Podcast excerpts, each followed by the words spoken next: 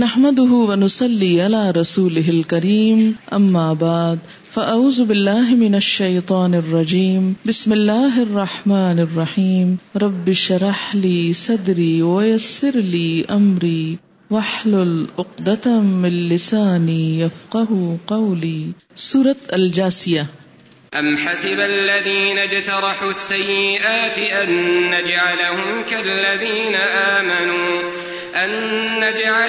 كَالَّذِينَ آمَنُوا وَعَمِلُوا الصَّالِحَاتِ سَوَاءً مَّحْيَاهُمْ وَمَمَاتُهُمْ سَاءَ مَا يَحْكُمُونَ وَخَلَقَ اللَّهُ السَّمَاوَاتِ وَالْأَرْضَ بِالْحَقِّ وَلِتُجْزَى كُلُّ نَفْسٍ بِمَا كَسَبَتْ وَهُمْ لَا يُظْلَمُونَ أَفَرَأَيْتَ مَنِ اتَّخَذَ إِلَٰهَهُ هَوَاهُ وَأَضَلَّهُ اللَّهُ عَلَىٰ عِلْمٍ وَخَتَمَ عَلَىٰ سَمْعِهِ وَقَلْبِهِ وَجَعَلَ عَلَىٰ بَصَرِهِ غِشَاوَةً فَمَن يَهْدِيهِ مِن بَعْدِ اللَّهِ أَفَلَا تَذَكَّرُونَ وَقَالُوا مَا هِيَ إِلَّا حَيَاتُنَا الدُّنْيَا نَمُوتُ وَنَحْيَا وَمَا يُهْلِكُنَا إِلَّا الدَّهْرُ وما لهم بذلك من علم إن هم إلا يظنون وإذا تتلى عليهم آياتنا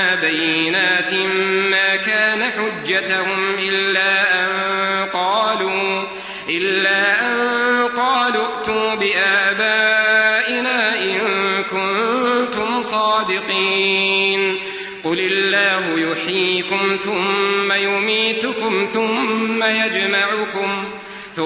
يجمعكم إلى يوم القيامة لا ريب فيه ولكن أكثر الناس لا يعلمون ولله ملك السماوات والأرض ويوم تقوم الساعة يومئذ يخسر المبطلون وترى كل أمة جاثية كل أمة تدعى إلى كتابها اليوم تجزون ما كنتم تعملون هذا كتابنا ينطق عليكم بالحق إنا كنا نستنسخ ما كنتم تعملون فأما الذين آمنوا وعملوا الصالحات فيدخلهم ربهم في رحمته ذلك هو الفوز المبين. یہ سورۃ الجاثیہ کی چند آیات ہیں. ام حسب الذين اجترحوا السيئات ان نجعلهم كالذين آمنوا وعملوا الصالحات سواء محياهم ومماتهم ساء ما يحكمون.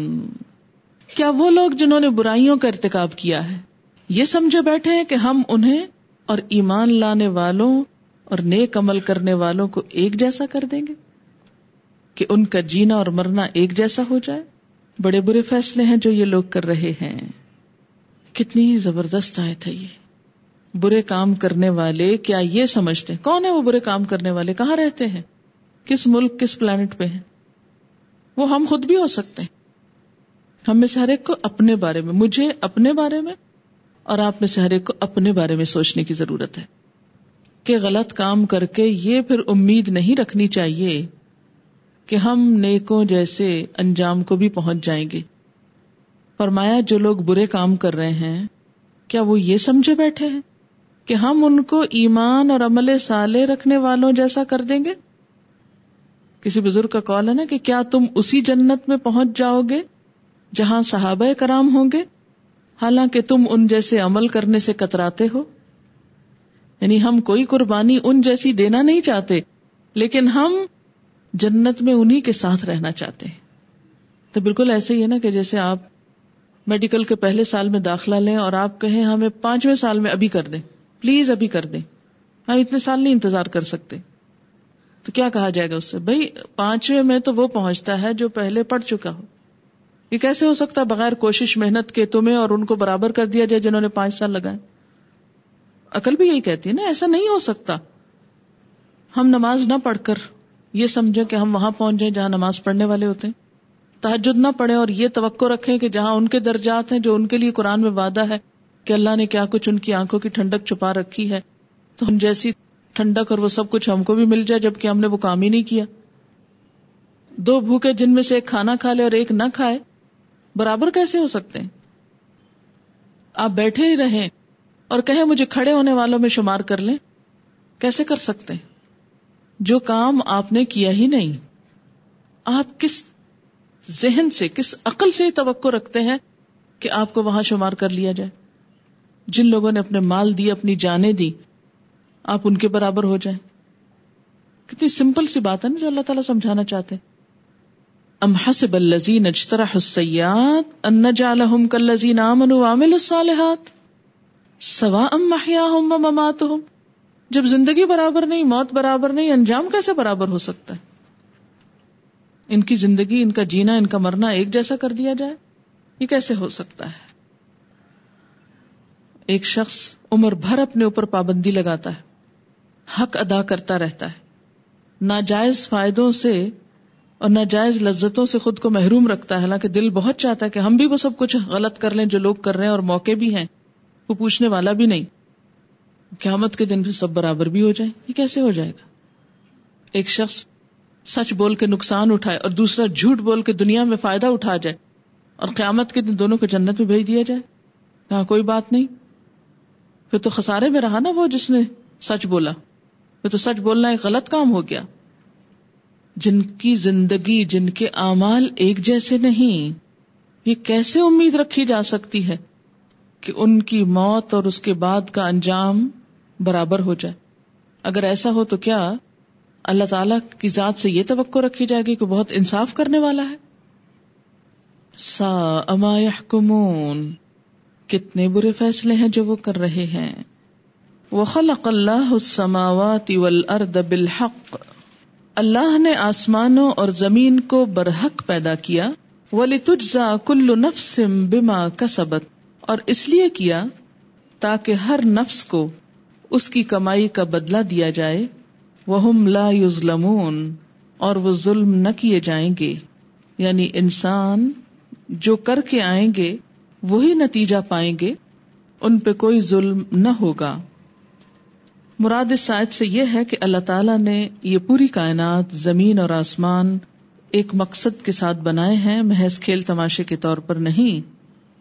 لہذا اس دنیا میں جو بھی انسان آئے وہ اللہ کے دیے ہوئے وسائل، نعمتوں، اختیارات اور ذرائع، ان سب چیزوں کو صحیح طریقے پر استعمال کرے. جو لوگ ایسا کریں گے وہ اچھا نتیجہ پائیں گے، اور جو ان تمام دی گئی نعمتوں کو غلط طریقے سے استعمال کریں گے، زمین میں ظلم اور فساد برپا کریں گے، ایسے لوگ قیامت کے دن اپنے کیے کی جزا پائیں گے. کسی پر کچھ بھی ظلم نہ ہوگا. افرأیت، کیا بھلا دیکھا تم نے، من اتخذ الہہ ہواہ، کہ جس نے بنا رکھا ہے اپنا الہ، کس کو؟ ہواہ، اپنی خواہش نفس کو، اپنے دل کی مرضی کو. وَأَدَلَّهُ اللَّهُ عَلَىٰ عِلْمٍ، اور اللہ نے علم کے باوجود اسے گمراہی میں پھینک دیا. وَخَتَمَ عَلَىٰ سَمْعِهِ وَقَلْبِهِ، اور اس کے دل اور کانوں پر مہر لگا دی. وَجَعَلَ عَلَىٰ بَصَرِهِ غِشَاوَةً، اور اس کی آنکھوں پر پردہ ڈال دیا. فَمَن يَهْدِيهِ مِن بَعْدِ اللَّهِ، اللہ کے بعد اب اور کون ہے جو اسے ہدایت دے. افلا تذکرون، کیا تم لوگ کوئی سبق نہیں لیتے؟ اس سے کیا پتہ چلتا ہے کہ ہدایت کا اصل سورس اللہ کی ذات، روشنی کا اصل سرچشمہ اللہ کا نور، اور پھر اللہ کی حکمت پر بھیجی ہوئی وحی الہی. اگر کوئی شخص اپنے آپ کو اللہ اور اس کے رسول صلی اللہ علیہ وسلم کی تابعداری اور اطاعت میں دینے کی بجائے اپنے نفس کی خواہشات کے پیچھے لگ جائے، اپنے دل کی مرضی پوری کرنے لگے، تو ایسا شخص علم کے باوجود بھٹکا ہوا ہوتا ہے. ہدایت کس چیز کا نام ہے؟ وحی الہی کی پیروی کا، جو حکم وہاں سے ملتا ہے اس کی اطاعت کا. اگر کوئی شخص حکم تو سن لے لیکن مانے نہ اس کو, جان بوجھ کر اندھا بنا رہے, تو ایسا شخص کبھی بھی ہدایت یافتہ نہیں ہو سکتا. اس سے ایک بات یہ بھی پتہ چلتی ہے کہ ضروری نہیں کہ انسان علم کے بغیر بھٹکے. بعض لوگ علم حاصل کر کے جانتے بوجھتے ہوئے بھی بھٹکتے ہیں. یہ کون لوگ ہوتے ہیں؟ جو اپنے علم پر عمل نہیں کرتے بلکہ اپنی خواہشات کی پیروی کرتے ہیں. وہ پڑھ لکھ کر بھول جاتے ہیں کہ ان کے رب نے ان سے کیا کہا ہے. جب کوئی شخص متعدد بار ایسا کرتا ہے تو اللہ تعالیٰ اس سے ہدایت کا نور, علم کا نور چھین لیتا ہے. اس کے کانوں پر بھی مہر لگ جاتی ہے کہ وہ ہدایت کی بات سنتا ہے مگر اس کو اپنے لیے نہیں سنتا. وہ سمجھتا بس یہ ایک علم ہے, ایک بات ہے جو کہہ دی گئی, بس کہہ دی گئی. اس کے دل پہ بھی مہر لگ جاتی ہے. وہ بڑی بڑی باتیں سنتا ہے مگر اس کو کچھ اثر نہیں ہوتا. اس کی آنکھوں پر بھی پردہ پڑ جاتا ہے. وہ عبرت کے سامان دیکھتا ہے اپنی نگاہوں کے سامنے, لوگوں کو خدا کی گرفت میں پکڑے ہوئے دیکھتا ہے لیکن کچھ سبق نہیں لیتا. فَمَن يَهْدِهِ مِن بَعْدِ اللَّهِ, ایسے شخص کو اللہ کے بعد کون ہدایت دے سکتا ہے؟ یعنی جس کو اللہ بھٹکا دے اسے کوئی ہدایت نہیں دے سکتا. اور اللہ نے اس کو کیوں بھٹکایا؟ کہ ایک طرف تو اللہ نے کان, دل اور آنکھ دی, دوسری طرف وحی الہی دی. یہ دونوں نعمتیں اس پہ تمام کی لیکن وہ ان کو چھوڑ کر خواہشات کے پیچھے چل پڑا. ایسے لوگوں کو ہدایت نہیں ملتی. جیسا کہ سورۃ الاعراف میں بھی ایک جگہ پر آتا ہے ایک شخص کا واقعہ کہ جسے اللہ تعالیٰ نے دین کا علم دیا, کتاب کا علم دیا, لیکن وہ اسے چھوڑ کر دنیا کی خواہشات کے پیچھے پڑ گیا. سورۃ الاعراف 175, وَاتْلُ عَلَيْهِمْ نَبَأَ الَّذِي آتَيْنَاهُ آیَاتِنَا, انہیں اس شخص کی خبر سناؤ جس کو ہم نے اپنی آیات دی تھی. فَانْسَلَخَ مِنْهَا, وہ ان سے بھاگ نکلا. یعنی آیات کی پیروی نہیں کی. کس کی؟ نفس کی خواہشات کی. فَأَتْبَعَهُ الشَّيْطَانُ, اس کے پیچھے شیطان لگ گیا. فَكَانَ مِنَ الْغَاوِينَ, وہ بہکے ہوئے لوگوں میں سے ہو کر رہا. وَلَوْ شِئْنَا لَرَفَعْنَاهُ بِهَا, اگر ہم چاہتے تو اسے اس کلام یعنی قرآن یا ان اپنی آیات کے ذریعے بلندی عطا کرتے. وَلَكِنَّهُ أَخْلَدَ إِلَى الْأَرْضِ, لیکن وہ تو زمین کی طرف جھک گیا. وَاتَّبَعَ هَوَاهُ, اور اس نے اپنی خواہشات کی پیروی کی. یہاں بھی وہی کیس ہے.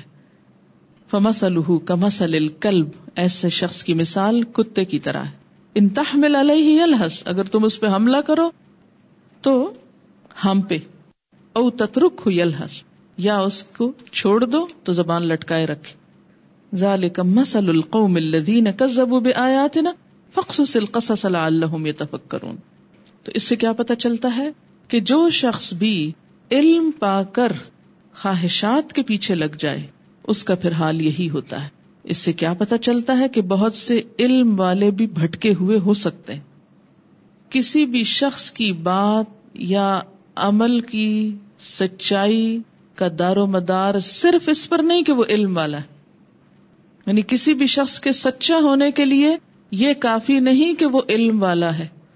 ہم یہ کہیں کہ وہ تو اتنا پڑھا لکھا ہے, وہ کیسے غلط بات کہہ سکتا ہے؟ کہہ سکتا ہے اگر اس کو خدا کا خوف نہیں اور وہ اللہ کو راضی کرنے کی بجائے اپنے نفس کی رضا کا سامان کرتا رہتا ہے.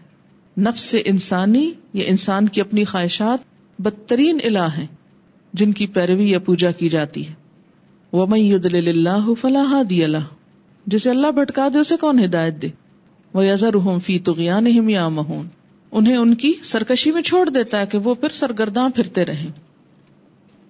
سوال میرا آپ سے یہ ہے کہ کیا آپ زندگی میں کسی بھی شخص کی پیروی صرف اس لیے کریں گے کہ وہ پی ایچ ڈی ڈاکٹر ہے, وہ عالم یا علامہ کہلاتا ہے, لہذا وہ جو کچھ فرمائے اسے ہم آنکھیں بند کر کے لے لیں گے؟ ہرگز نہیں. کسی بھی شخص کی پیروی محض اس کی کسی ڈگری یا ٹائٹل یا علم کی بنا پر نہیں ہوگی, بلکہ کوئی انسان تو ہمارا اس طرح کا متبوع ہو ہی نہیں سکتا یا ایسا رہنما نہیں ہو سکتا کہ جس کو ہم آنکھیں بند کر کے فالو کریں. نیور. ہم ضرور دیکھیں گے کہ جو کچھ وہ کہہ رہا ہے اس پہ عمل بھی کر رہا ہے. اگر کر رہا ہے تو ٹھیک ہے, ہم بھی اس کے ساتھ ہیں, اور اگر وہ نہیں کر رہا تو جو چاہے کہتا رہے. ہم کیا دیکھیں گے کہ اللہ کے رسول صلی اللہ علیہ وسلم نے کیا فرمایا, آپ نے کیا کیا, آپ نے کیا کہا. تو محض کسی کے علم پر مت جائیں, اس سے دھوکہ مت کھائیں کہ بہت ویل ریڈ ہے, بہت لرنڈ ہے, ہائیلی ایجوکیٹڈ ہے, فلاں فلاں ہے, جو مرضی ہو, کوئی معیار نہیں. اس لیے کہ وہ اَدَلَّهُ اللَّهُ عَلَى عِلْمٍ, علم کے باوجود گمراہی میں پھینک دیا گیا کیونکہ خواہش نفس کا بندہ تھا, اور اللہ جانتا تھا کہ وہ اپنی خواہش کا پیروکار ہے. خواہش کی پیروکاری کیا ہوتی ہے کہ دل کی مرضی پہ چلتے ہوئے حلال حرام, جائز ناجائز, اچھے برے, کسی چیز کی تمیز نہ کرنا. بس جو پسند آ گیا, جو کرنے کو دل چاہا, جو اچھا لگا وہ کر لیا. اچھا, خواہشات نفس میں کیا کیا چیزیں آتی ہیں؟ مثلا نفس کن کن چیزوں کا مجموعہ ہے؟ شہوت, غضب, جہل. اب آپ دیکھیں کہ شہوت میں کھانے کی بھی ہو سکتی ہے, اور بھی چیزیں ہو سکتی ہیں اس میں. اسی طرح غضب میں کیا ہو سکتا ہے؟ انسان اپنے غم, غصے وغیرہ کو بغیر سوچے سمجھے استعمال کرنا شروع کر دے. اور جہالت تو لا علمی کو کہتے ہیں. اب یہاں اس شخص کا مسئلہ جہالت نہیں ہے, اس کو اندھا بنا رکھا ہے اس کی خواہشات نے, اس کی شہوت نے. کیونکہ بعض خواہشات انسان کی ایسے ہوتی ہیں کہ جو واقعی اس کو اندھا کر دیتی ہیں.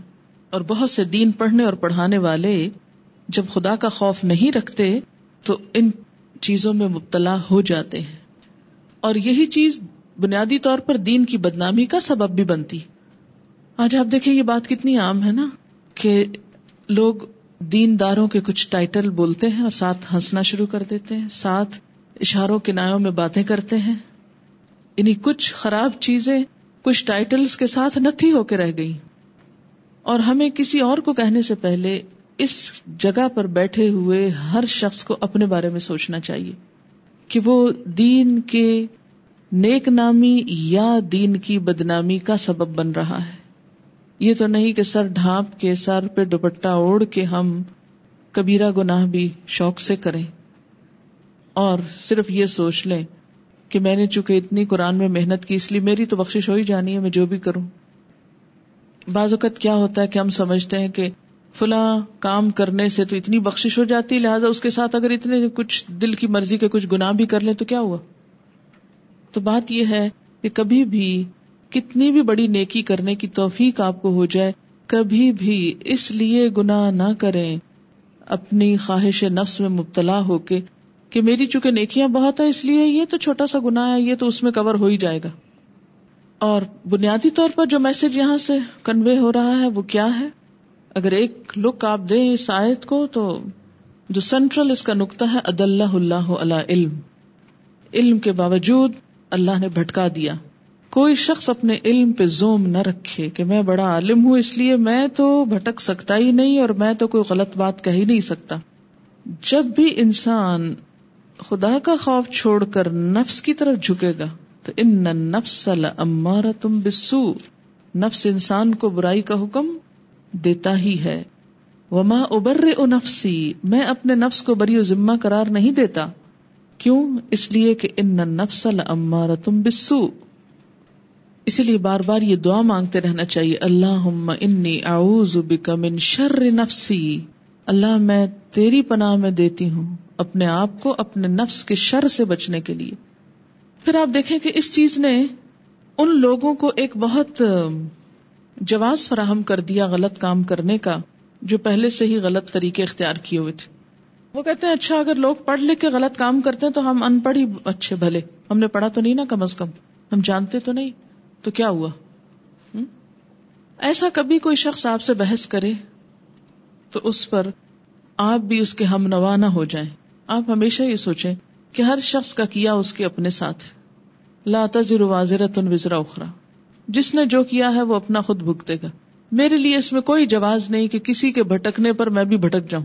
کوئی پسلا تو میں بھی پسلوں، کوئی غلط کر رہا ہے تو میں اچھائی نہ کروں.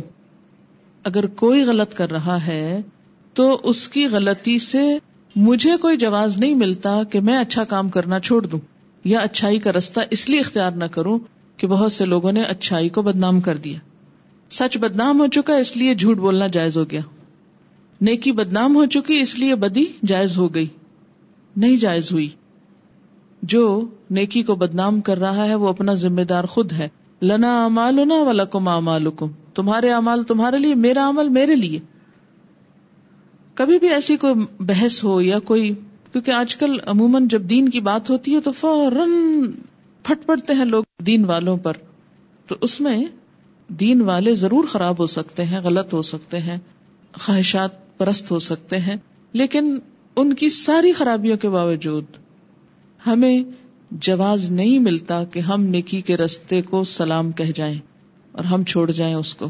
ہمیں اس ٹرینڈ کو بدلنا ہے، اس سین کو بدلنا ہے، ہمیں اعلی اخلاق کے وہ نمونے پیدا کرنے ہیں. تبھی صورتحال تبدیل ہو سکتی، تبھی دین کا فائدہ ہو سکتا ہے، تبھی ہمارا فائدہ ہو سکتا ہے. کسی کے اوپر بھی تنقید کرنا بہت آسان ہے، کسی کی خامیاں چننا بہت آسان ہے، لیکن اگر پلٹ کر ہم کسی وقت اپنی کوتاہیوں کو دیکھ لیں، اپنی کمی کو دیکھ لیں اور اس کی اصلاح کی کوشش کریں تو بہت کم وقت بچے کہ ہم دوسروں کے پیچھے پڑے رہیں. بعض اوقات ہماری ساری ذہانت، سارا ٹیلنٹ، ساری قابلیت، ساری قوت صرف اس بات میں خرچ ہو جاتی ہے کہ لوگوں میں کیا کیا خامیاں ہیں اور ان خامیوں کی وجہ سے میں اگر صحیح نہیں تو اس میں میرا قصور نہیں. فرمایا افلا تذکرون، تم اس بات سے کوئی نصیحت نہیں لیتے، کوئی سبق نہیں پکڑتے. اچھا پھر آپ دیکھیں کہ علم سے مراد یہاں صرف دین ہی کا علم نہیں ہو سکتا، یہاں علم علمن نکرہ ہے جس سے مراد دنیا کا علم بھی ہو سکتا ہے، کہ بہت سے لوگ دنیاوی معاملات میں بڑے سمجھدار ہوتے ہیں. مثلا آپ دیکھیں کہ دنیا کی ایک بڑی آبادی شرک میں مبتلا ہے، تو آپ کا کیا خیال ہے کہ جو لوگ بتوں کی پوجا کرتے ہیں وہ سارے جاہل لوگ ہیں؟ ان میں بہت بڑی بڑی ڈگریاں رکھنے والے ہیں، ہائیلی ایجوکیٹڈ ٹیلنٹڈ لوگ، انٹلیکچوئلز، لیکن جب عقیدے کی بات آتی ہے، دین کی بات آتی ہے تو پتھروں کے آگے ہاتھ جوڑتے نظر آتے ہیں. حیرت ہوتی ہے نا اس وقت، اتنے بڑے بڑے فلسفے اور گتھیاں سلجھانے والے کیا یہ نہیں سمجھ پاتے کہ یہ پتھر کی مورتیاں کچھ نہیں دیتی ہیں، ان سے ڈرنے کی کیا ضرورت ہے؟ کالی بلی کے رستہ کاٹنے سے کیوں خوف زدہ ہیں؟ 13 نمبر سے کیوں خوف زدہ ہیں؟ علم کے باوجود، اور علم سے مراد یہاں اب دوسرے معنوں میں لے رہی ہوں، یعنی دنیا کا علم، کہ دنیا کا علم ہونے کے باوجود، بہت انٹلیکچل ہونے کے باوجود دین کے معاملے میں ساری ذہانت صفر پہ آ جاتی. کیوں نہیں سمجھنا چاہتے وہ دین کی بات؟ اس لیے کہ وہ اپنی خواہشات نفس کی پیروی کرنا چاہتے ہیں.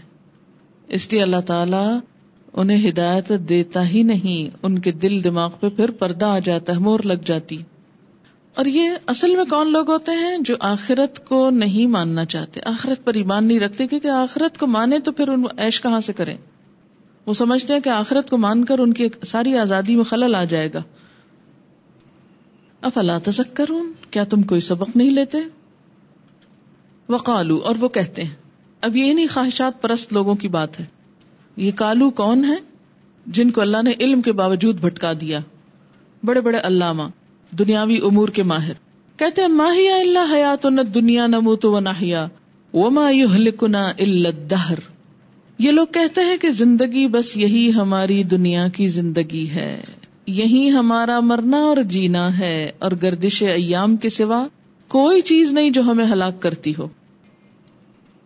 اب آپ دیکھیے کہ آج دنیا میں بڑی بڑی سائنسی ایجادات کرنے والے، ستاروں پہ کمندیں ڈالنے والے، بڑی بڑی گیلیکسیز ڈسکور کرنے والے، نئے نئے انکشافات کرنے والے، علم کے خزانے. جب مرنے کے بعد کی زندگی کی بات ہوتی ہے، خدا کی بات ہوتی ہے، کائنات کے مالک کی بات ہوتی ہے، سب کچھ بھول جاتے، ان کی سمجھ میں ہی کچھ نہیں آتا. اور کہتے ہیں یہ کس خدا کی باتیں کرتے ہو؟ ما ہی الا حیاتنا الدنیا، کس آخرت کی بات کرتے ہو؟ زندگی تو بس یہ دنیا کی زندگی ہے. یہ گردش ایام ہے جو ہمیں مارتی اور جلاتی ہے، اور زمانے کی گردش سے ہی ہم ہلاک ہوتے ہیں. وما لہم بذالک من علم، انہیں اس بات کا کوئی علم ہی نہیں. ویسے بڑے علم والے ہیں لیکن اس بات کا علم نہیں ہے ان کے پاس. معلوم نہیں آپ کی کبھی زندگی میں کسی ایسے انسان سے ملاقات ہوئی یا نہیں.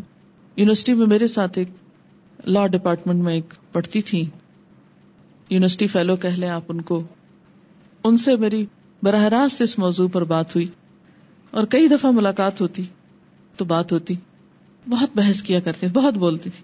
لا میں عام طور پر وہی لوگ جاتے ہیں جن کو کانفیڈنس دے دیا گیا کہ آپ بہت اچھا بولتے ہیں، وہ لوگ پھر ایز اے پروفیشن اس لائن کو اختیار کرتے ہیں اپنے لیے. تو آپ خود سوچ سکتے ہیں کہ لائرز کا پھر کام کیا ہوتا ہے، دن کو رات اور رات کو دن ثابت کرنا. ایسے لوگ اپنے دلائل دینے میں اور کنونس کرنے میں اور بحث کرنے میں بہت آگے ہوتے ہیں. میں بھی انجوائے کرتی تھی. خیر، وہ صاف طور پر کہتی تم کس خدا کی بات کرتی ہو، کیا پریچ کرتی رہتی ہو، اور کیا تم ہر وقت یہ باتیں کرتی ہو، میری سمجھ میں نہیں آتی. اب مثلاً ایک شخص ایکسیڈنٹ میں فوت ہو گیا، اور لوگ کہتے ہیں لوگ اللہ نے مار دی، اللہ نے کہاں مارا، گاڑی نے مارا. اچھا وہ بچہ پیدا ہو، اللہ نے بچہ، اللہ نے کہاں دیا، وہ تو مرد عورت کے ملاپ سے ہوا. یعنی ہر چیز ان کو نیچر یہ کہتے ہیں نا، کہ ہر چیز کو نیچر کی طرف منسوب کر دیتے ہیں. ایسے لوگوں کو دہریہ کہتے ہیں نا، جو یہ کہتے ہیں ما یہلکنا الا الدہر. وہ ہر چیز کو زمانے کا پھیر کہتے ہیں، زمانے کو بڑی طاقت سمجھتے ہیں. سب سے بڑی طاقت وقت ہے، وقت کی تبدیلی سے سب کچھ بدلتا جاتا ہے، وقت سب سے بڑا استاد ہے، اور وقت ایسا اور ویسا. تو وما یہلکنا الا الدہر، یہ سب کچھ زمانے کے پھیر سے ہو رہا ہے. بس وقت گزر جاتا ہے تو رات دن ہو جاتی ہے، دن رات ہو جاتا ہے، اور بہت سے اس قسم کے فلسفے کھڑے ہوئے. اللہ تعالیٰ فرماتے ہیں وَمَا لَهُمْ بِذَالِكَ مِنْ عِلْمٍ، یہ باتیں وہ علم کے بغیر کر رہے ہیں. اِنْهُمْ إِلَّا يَظُنُّونَ، یہ محض گمان کی باتیں کرتے ہیں. اچھا ہم کہتے ہیں اچھا یہ ہو سکتا پرانے زمانے میں ایسے لوگ ہوں اور ایسی باتیں کرتے ہیں، لیکن آج کی ترقی یافتہ دنیا کا 90% مذہبی یہی ہے. کوئی خدا نہیں، کوئی آخرت نہیں، کوئی مرنا نہیں، ہر چیز اسباب کے ذریعے ہوتی ہے، ہر ایکشن کا ایک ری ایکشن ہوتا ہے، ہر چیز کے پیچھے کوئی نہ کوئی ریزن ہوتی ہے، اور وہ عقل کے ساتھ کچھ چیزوں کی ریزننگ اور لاجک تلاش کر کے، اسباب تلاش کر کے یہ ثابت کرتے رہتے ہیں کہ کوئی اور نہیں کرنے والا، یہ سب کچھ خود ہو رہا ہے. بس ایک دفعہ پہیا گھوم گیا اور اب وہ گھومتا چلا جا رہا ہے، اور دو چار ہوتے چلے جا رہے ہیں. فرمایا یہ سب گمان کی باتیں کرتے ہیں، یہ علم پر مبنی باتیں نہیں ہیں، توہمات پر مبنی ہیں. ایسے لوگوں کو علم والا نہیں کہا کرتے، ایسے علم والوں کو ہی اللہ بھٹکا دیتا ہے. آپ ویسٹ میں جائیں تو آپ کو اکثریت ایسی ہی ملے گی، تو کسی خدا اور کسی رسول، کسی آخرت، کسی کتاب، کسی نہ اس کی وہ ضرورت محسوس کرتے ہیں، نہ اس کی کوئی بات سننا چاہتے ہیں. جی ہاں، اگر کوئی ایسا موضوع چھیڑے بھی تو کہتے ہیں کہ ڈپریسنگ باتیں مت کرو. تو بنیادی طور پر تو یہ نا کہ وہ آخرت کے بارے میں سوچنا نہیں چاہتے، کیونکہ آخرت کی بات کرتے ہی پھر پابندیاں لگتی ہیں انسان پر. پچھلی آیت کو اور اس کو پھر دوبارہ ملا کر آپ دیکھیے، افرأیت من اتخذ الہہ ہواہ. تو اصل خرابی تو پھر یہاں ہے نا، کہ خواہشات نفس کی پیروی کرنی. کس لیے جیتے؟ کھانا، پینا، سونا، عیش و عشرت، تفریح، یہ زندگی کا حصہ. خوب مال کماتے، اچھا کھاتے ہیں، اچھا پہنتے ہیں، جو بچ جاتا ہے ہالیڈیز پہ لگا دیتے ہیں. کہتے نا ایٹ، ڈرنک اینڈ بی میری، کھاؤ پیو، خوشیاں مناؤ، زندگی بس یہی زندگی ہے. کیا تم موت کی باتیں کرتے ہو، دوسری دنیا کی اچھائی برائی کی، اور فلسفے گھڑ لیے ہیں. اللہ تعالیٰ پوچھتے ہیں تم نے ایسے کسی شخص کو دیکھا ہے؟ افرأیت، کبھی تمہارا واسطہ پڑا ایسے شخص سے؟ من اتخذ الہہ ہواہ، جس نے اصل الہ کو الہ نہیں مانا، اس کا الہ بس اس کی اپنی خواہشات ہے. اتنے پڑھے لکھے لوگ ایسی احمقانہ بات کر سکتے ہیں؟ ہاں ہو سکتا ہے، کیونکہ جو خواہشات میں اندھا ہو جائے اس کو علم حقیقت تک پہنچنے میں فائدہ نہیں دیتا. وَأَدَلَّهُ اللَّهُ عَلَى عِلْمٍ وَخَتَمَ عَلَى سَمْعِهِ وَقَلْبِهِ وَجَعَلَ عَلَى بَصَرِهِ غِشَاوَةً. ایسے شخص کے سارے حواس کے اوپر پردہ آ جاتا ہے، وہ اپنی بصیرت، سماعت اور بصارت کے ذریعے خدا کو نہیں دیکھ پاتا. ایسے شخص کو پھر کوئی ہدایت نہیں دے سکتا. جس کو اللہ ہدایت نہ دے پھر کوئی انسان اس کی ہدایت کا سبب نہیں بن سکتا، کیونکہ انہوں نے موت اور زندگی کے کچھ فلسفے تراش رکھے ہیں، اور وہ فلسفہ کیا ہے؟ یہ سب زمانے کی پھیر ہیں. حالانکہ یہ علم کے بغیر باتیں کرتے ہیں، محض وہم و گمان پر. خود یعنی کس نے ان کو بتایا؟ اب دیکھیں نا، ہمیں تو بتایا نا، ہمارے پاس دلیل ہے کہ ہمارے رسول نے ہمیں بتایا. 14 سال پہلے ایک کتاب آئی تھی جو آج تک نہیں بدلی، اس میں لکھا ہوا کہ ہمیں مرنے کے بعد جی اٹھنا ہے. ان کو کس نے بتایا کہ مرنے کے بعد کوئی زندگی نہیں ہے؟ ان کے پاس کیا دلیل ہے؟ اسی لیے اللہ تعالیٰ فرماتے ہیں یہ علم کے بغیر بات کریں. جو یہ کہتا ہے مرنے کے بعد دوبارہ جی اٹھنا ہے، وہ تو ایک کتاب پر بیس کر کے کہتا ہے، اس کے پاس تو ریفرنس ہے. ان کے پاس کیا ریفرنس؟ کیا مرنے والے کسی نے بتایا ان کو اٹھ کے دوبارہ؟ وَإِذَا تُتْلَىٰ عَلَيْهِمْ آيَاتُنَا بَيِّنَاتٍ، جب ہماری واضح آیات انہیں سنائی جاتی ہیں، مَا كَانَ حُجَّتَهُمْ، تو ان کے پاس کوئی حجت نہیں ہوتی الا مگر ان قالوا، کہ کہتے ہیں او تو بھی آبائنا، ہمارے باپ دادا کو واپس لا کے دکھاؤ ان کو تم صادقین، اگر تم سچے. کیسے بحث کرتے ہیں کہ باپ دادا زندہ کر کے دکھاؤ، پھر ہم مانیں گے کہ مرنے والے جی کر اٹھیں گے اور جی سکتے ہیں، دوبارہ زندگی ہو سکتی. قل، کہہ دیجئے، اللہ یحییکم ثم یمیتکم، اللہ زندہ کرتا ہے تم کو پھر موت دیتا ہے تم کو، ہم نہیں دیتے. ہم سے کیوں کہتے ہو کہ اٹھا کے دکھاؤ؟ یہ تو اللہ نے کرنا ہے، ہم نے کب کہا کہ ہم اٹھائیں گے؟ یعنی وہ اگر ایسی بات کہیں تو تم کیا کہو؟ اللہ یحییکم ثم یمیتکم. اور اس میں کیا ہے؟ جو زندہ کرتا ہے تم کو وہی موت دے گا تم کو. ثم یجمعکم. اچھا وہ تو مانتے نہیں، تو جواب میں انہی پہ بات ڈالی جا رہی. ثم یجمعکم الی یوم القیامۃ لا ریب فیہ، پھر وہی جمع کرے گا تم کو قیامت کے دن جس کے آنے میں کوئی شک نہیں. پورے کانفیڈنس سے کہو لا ریب فی، کوئی شک نہیں. تم جتنے مرضی شک ڈالو، انکار کرو. ولیکن اکثر الناس لا یعلمون، لیکن اکثر لوگ علم نہیں رکھتے. کس بات کا علم نہیں رکھتے؟ آخرت کے آنے کا. اچھا، خواہش کو معبود بنانا، دراصل خواہش کو زندگی میں سب سے اعلیٰ مقام دینا، خواہش کو زندگی میں سب سے اعلیٰ مقام دینا اور ہر چیز کو اس کے تابع کر دینا. یعنی خواہش کیا بن جاتی ہے؟ Priority number 1. انسان سوچے تو خواہش کو سامنے رکھ کے سوچے کہ میرے اس کام میں میری خواہش کتنی پوری ہوگی. کوئی کام کرے تو خواہش کو سامنے رکھ کے کرے. مثلا سونے کی خواہش ہی ہو سکتی ہے کسی میں، فار ایگزامپل. اب ایسا شخص یعنی نیند کا پجاری کیا کرتا ہے؟ سارے پروگرام کس کے مطابق بناتا ہے؟ اپنی اس خواہش کی تکمیل کے مطابق. وہ پڑھنے کے لیے اس وقت آتا ہے جب اس کی خواہش پوری ہو چکی ہوتی ہے. وہ کھانا اس وقت کھاتا ہے جب اس کی خواہش پوری ہو چکی ہوتی ہے. وہ کسی کے ہاں اس وقت جاتا ہے جب وہ خواہش پوری کر چکتا ہے. کوئی اس کے ہاں اس وقت آتا ہے جب وہ خواہش پوری کر چکا ہوتا ہے. اس کے سارے پروگرام کس کے تابع ہوتے ہیں؟ ساری زندگی کا لاہ عمل خواہش کے مطابق. اسی طرح زندگی کے کچھ اور کام. اب نیند کو چھوڑیے، کسی اور چیز کو لے لیجیے، کوئی بھی خواہش. اب آپ دیکھیں کہ وہ کسی سے ملاقات رکھتا ہے تو خواہش کے مطابق.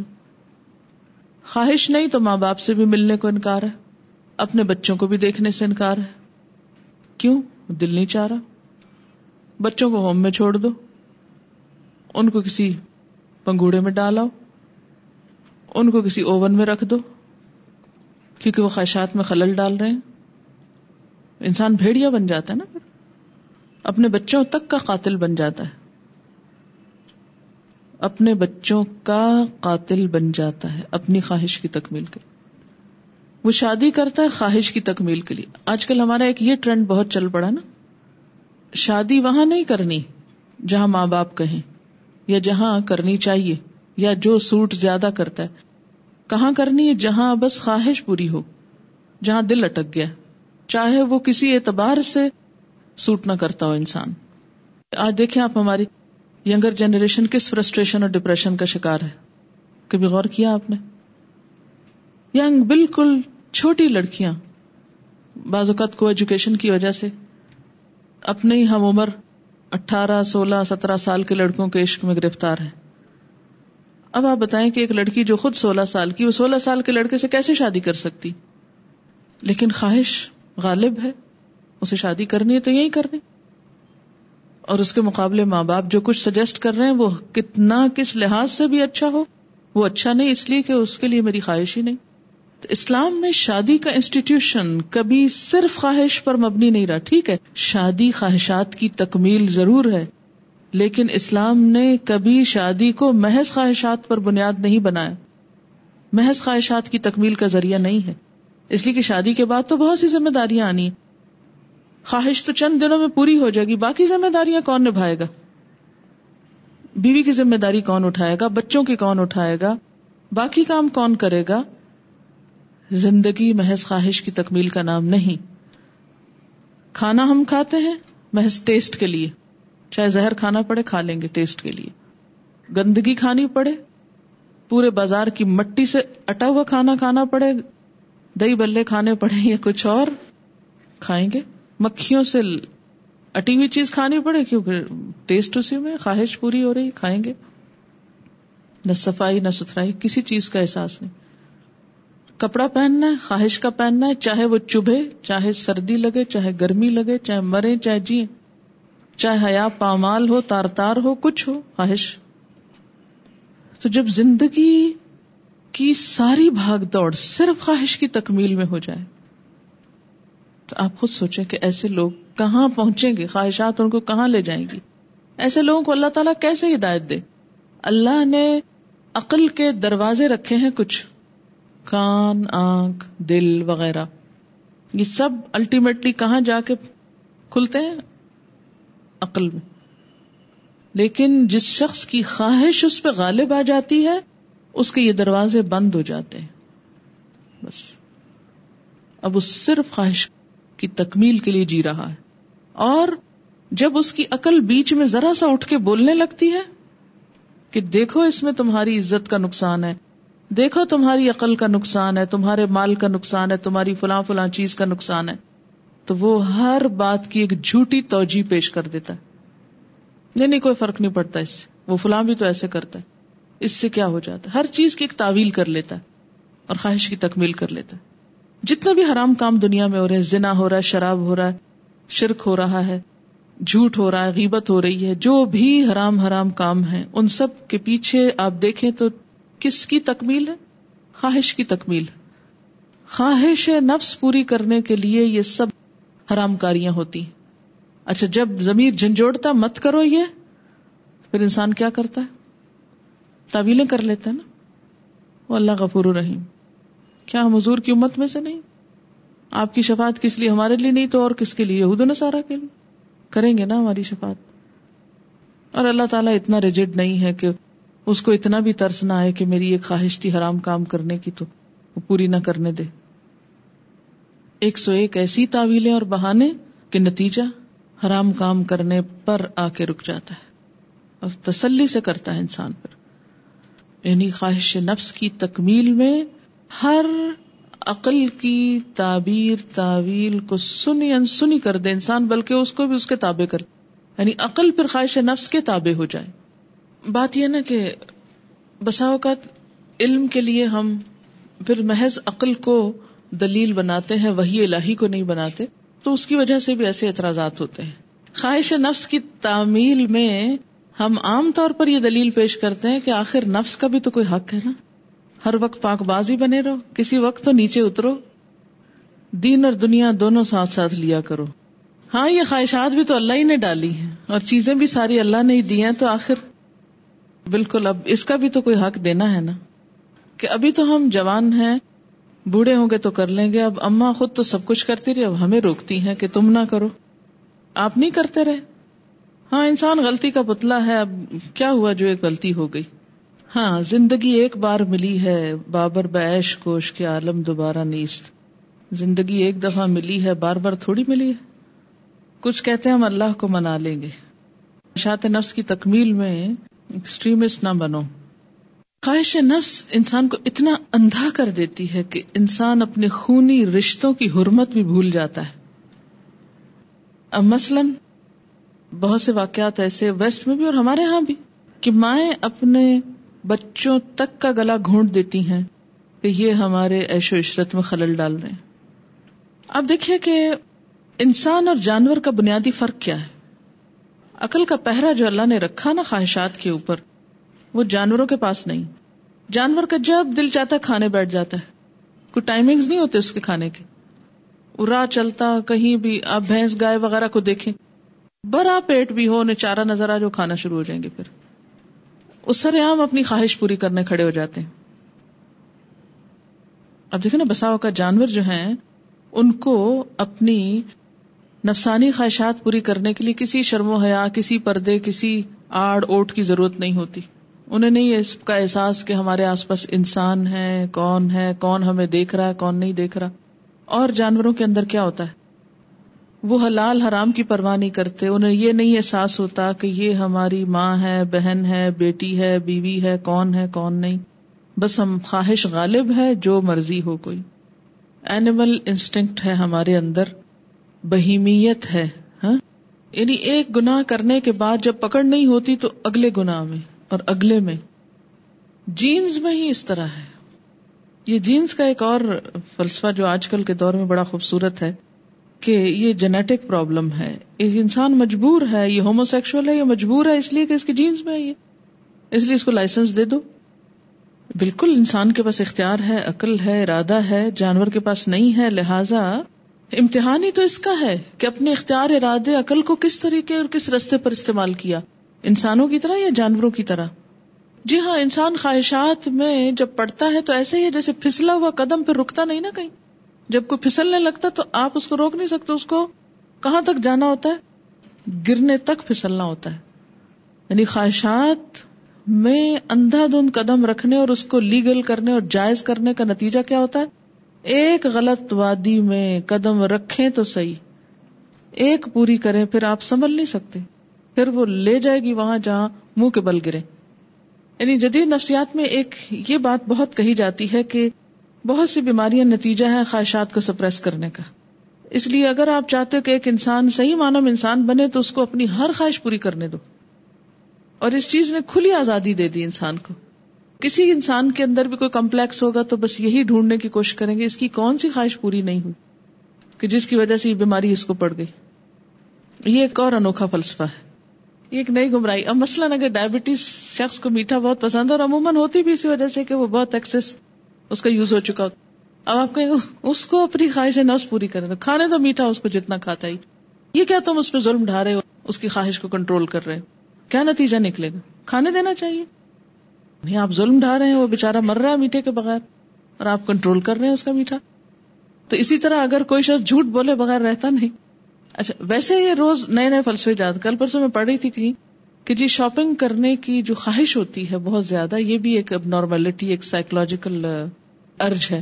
کیوں علاج کرتے ہیں؟ کرنے دیں اس کو، خرید کے گھر بھرے اور مقروض ہو. تو جب آپ کچھ چیزوں کو مرضی سے اب نارملٹی کہہ کے اس کا علاج شروع کر دیتے ہیں، اور کچھ جو اسلام کہتا ہے کہ اس سے آگے مت بڑھو، کنٹرول کرو اس کو، تو کرنے نہیں دیتے. نہیں، یہ تو اگر کنٹرول کرے گا تو بیمار ہو جائے گا. تو پھر اصل بات تو وہی خواہش نفس کی ہے نا، جس کو چاہے حلال کرے، جسے چاہے حرام کرے. یعنی فرد کی خواہش اگر قوم کی خواہش بن جائے، ہر شخص اپنی خواہش پوری کرنا چاہتا ہے اور ذمہ داری کوئی قبول نہیں کرنا چاہتا. آپ کو پتا جان میجر کو سیٹ بیک کیوں ہوا تھا؟ کیونکہ اس نے نعرہ لگایا تھا بیک ٹو بیسکس، کہ اپنے ملک کو یہ کہا تھا کہ گھروں کو واپس لوٹو، عورتیں گھر سنبھالیں، بچوں کو پالیں اور ان کو اپنا دودھ پلائیں، اور تاکہ انسان گھروں میں پلیں. تو لوگوں نے اس کو کہا کہ تم جاؤ، پھر ہم آئندہ تم کو اپنا وزیر اعظم بناتے ہی نہیں ہیں. یہ کیوں کہتے ہو ہم کو؟ یہ تو ہماری آزادی پہ پابندی لگنے والی. ایک اور مصنف ہے، مجھے اب صحیح یاد نہیں، اس کی ایک کتاب ہے لیڈیز کم بیک ہوم. اچھا، اس کتاب کا بھی بنیادی تھیم کیا ہے کہ عورت کے گھر چھوڑنے کی وجہ سے بہت فلاح ہو گیا، معاشرتی اقدار خراب ہو گئی. تو وہ ان کو سجیسٹ کرتا ہے واپس آؤ، لیکن واپس آنے کو تیار نہیں، اس لیے کہ آپ ہماری آزادی پہ پابندی لگا. اچھا، آج دیکھیں نا، عورت کی آزادی کے نام پر بھی جتنی باتیں ہوتی، تو اس میں بھی اگر عورت کی جو بنیادی ذمہ داریاں ہیں ان پہ اگر بات کی جائے تو کہتے ہیں یہ ہماری آزادی چھیننا ہے. بہرحال تو بات یہ ہے کہ ہم سب کیا چاہتے ہیں کہ دین ہماری خواہش کے مطابق ہو، نماز کے اوقات ہماری خواہش کے مطابق ہوں، جب ہم اٹھیں تو ہم نماز پڑھیں. آپ کیوں کہتے ہیں سویرے سویرے اٹھ کے نماز پڑھو؟ باقی بھی دین جو ہے، لباس، حجاب، ہر چیز ہماری خواہش کے مطابق ہو، تو پھر دین کیا رہ گیا؟ دین کس چیز کا نام ہے؟ کسی نے لکھا کہ انسان گناہ بھی اپنی خواہش کی وجہ سے ہی کرتا ہے. کسی کا کہنا ہے لذت کے لیے گناہ نہ کر، گناہ باقی رہ جائے گا اور لذت ختم ہو جائے گی. تکلیف کے سبب سے نیکی نہ چھوڑ، تکلیف ختم ہو جائے گی، نیکی باقی رہ جائے گی. کہتے ہیں کسی نے لکھا ہے خواہش نفس کی بات کرنا چاہوں گی، میری سہیلی کی شادی 17 سال میں کر دی گئی. وجہ یہ تھی کہ اس کے پڑوس میں ایک لڑکا رہتا تھا جو اس کی عمر کا تھا. ماں باپ نے روکا مگر نہ مانی، جبکہ وہ لڑکا ابھی پڑھ ہی رہا تھا، کوئی کام نہ کرتا تھا. پچھلے دنوں معلوم ہوا کہ طلاق ہو گئی. پتہ چلا کہ لڑکا اپنی ذمہ داریاں نہ سمجھ سکا، جبکہ وہ 2 بیٹیوں کا باپ بھی ہو گیا، اور یہ کہ رات دیر سے گھر آتا. بیوی نے منع کیا تو طلاق دی، 2 بیٹیاں بھی چھوڑ دیں، اور وہ ماں کے گھر 2 بچیوں کے ساتھ پلٹ کے آ گئی. ماں باپ جب بچوں کا رشتہ کرتے ہیں یا جہاں شادی کرنا چاہتے ہیں، عموماً اس کی وجہ یہ ہوتی ہے کہ وہ عمر گزار چکے ہوتے ہیں، بہت سی چیزیں سمجھتے ہیں، اور اپنے اس سارے بصیرت کو سامنے رکھ کر بچوں کو مشورہ دیتے ہیں کہ یہ رشتہ تمہارے لیے اچھا نہیں اور یہ اچھا ہے. ایسے میں انسان اگر وقتی طور پہ اپنی خواہش کو کنٹرول کر لے تو اس کے بعد کے نتائج زیادہ اچھے ہوتے ہیں. اب دیکھیں کہ اسلام نے یہ نہیں کہا کہ خواہش کو مار دو، خواہش کو پورا نہ کرو، بلکہ اس کو کیا کیا ہے؟ چینلائز کیا ہے. حدود کے اندر رہ کے پورا کرو، کھاؤ پیو لیکن ولا تسرفو، اسراف نہ کرو. پہنو اوڑھو، زینت کو کس نے حرام کیا؟ لیکن حدود سے باہر نہ نکلو. مثلا عورت کا حسن سب مردوں کے لیے نہ ہو، سب کو مت پریشان کرو، اپنے شوہر ہی کے لیے رکھو. باقی ہر معاملے میں، یعنی اسلام نے یہ نہیں کہا کرسچینٹی یا کسی بھی اور مذہب کی طرح کہ خواہش کو مار دو، ماں کی ممتا کا گلا گھونٹ دو، بیوی کی محبت اور وفاداری کا گلا گھونٹ. نہیں، ہر چیز کو حدود کے اندر رکھو. اور بہترین اسوہ ہمارے لیے نبی صلی اللہ علیہ وسلم تھے، جنہوں نے ہمیں ہر چیز کا ایک عملی نمونہ بن کر دکھایا. بعض اوقات بچے جو چاہیں ہم دیتے چلے جاتے ہیں، اور یہ سوچ کر کہ معلوم نہیں ہم کب دنیا سے چلے جائیں تو بچوں کی خواہشات تو پوری کر دیں، اور اسی میں بچوں کا کباڑہ کر لیتے ہیں اور ان کو خواہشات کا غلام بنا دیتے ہیں. اب دیکھیں نا، بچے مثلا ہر وقت سویٹس چاہتے ہیں، کھانا نہیں کھانا چاہتے، تو آپ کیوں روکتے ہیں ان کو؟ روز چاکلیٹ کا ایک ڈبہ کھلا دیا کریں، خوش ہوں گے، آپ کو واہ واہ کریں گے ہماری اماں کتنی اچھی.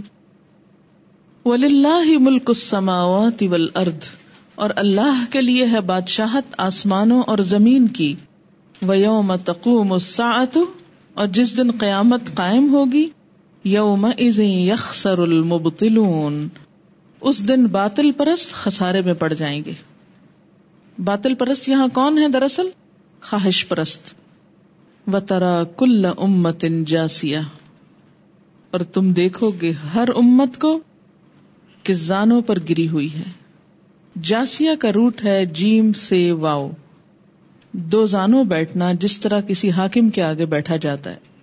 کیسے؟ مثلا اتحیات پہ، اتحیات پہ جب آپ بیٹھتے ہیں تشہد میں، آپ دیکھو گے کہ قیامت کے دن ہر امت کیسے بیٹھی بھی ہوگی. وَتَرَى كُلَّ أُمَّةٍ جَاسِيَةً، تم دیکھو گے ہر امت کو 2 زانوں بیٹھی ہے، گھٹنوں کے بل گری بیٹھی ہے. پوری پوری قوم مل کر بھی اللہ تعالیٰ کو کوئی نقصان نہیں دے سکے گی. سب عاجز بندے بن کے بیٹھیں گے، سب کے سب. ساری اکڑ اور تکبر اور ساری سرکشی ختم ہو جائے گی، سب جھک جائیں گے. کل امتن، ہر امت، تدعا الی کتابہا، بلائی جائے گی اپنی کتاب کی طرف. کتاب سے مراد کیا ہے؟ اعمال نامہ. ہر ایک کو کہا جائے گا آؤ اپنا نامہ اعمال دیکھو، جسے سورۃ زمر میں آتا ہے ووضع الکتاب وجیء بالنبیین والشہداء الیوم تجزون ما کنتم تعملون، آج تم جزا دیے جاؤ گے جو کچھ تم عمل کرتے رہے ہو. ھذا کتابنا ینطق علیکم بالحق، یہ ہماری کتاب ہے، یعنی ہماری تیار کردہ کتاب، تمہارا اعمال نامہ، یہ بولے گی تمہارے خلاف حق کے ساتھ. یہ آج تمہارے سارے اعمال کی، خواہشات پرستی کی تصویر کھینچ دکھائے گی اور تمہارے ہی خلاف حجت بنے گی. انا کننا نستنسخ ما کنتم تعملون، جو کچھ بھی تم کرتے تھے اسے ہم لکھواتے جا رہے تھے. نستنسخ استنساخ، نون سین خے روٹ ہے لکھوانا. یعنی ہم اس کو سب ریکارڈ کروا رہے تھے، ایک ایک بات، حرکات، سکنات، ایک ایک چیز، عمل، نیتیں، ارادے، خواہشات، خیالات، چھپی سے چھپی باتیں سب لکھی جا رہی تھی۔ جب انسان بولے گا ما لہذا الکتاب لا یغادر صغیرۃ ولا کبیرۃ الا احصاھا فاما الذین آمنوا وعملوا الصالحات، تو لیکن وہ لوگ جو ایمان لائے اور جنہوں نے اچھے کام کیے، فَيُدْخِلُهُمْ رَبُّهُمْ فِي رَحْمَتِهِ، تو ان کا رب ان کو اپنی رحمت میں داخل کرے گا۔ ذَلِكَ هُوَ الْفَوْزُ الْمُبِينُ، یہی دراصل کھلی کامیابی ہے۔ وآخر دعوانا ان الحمد للہ رب العالمین۔ سبحانک اللہم وبحمدک، نشہد ان لا الہ الا انت، نستغفرک ونتوب الیک۔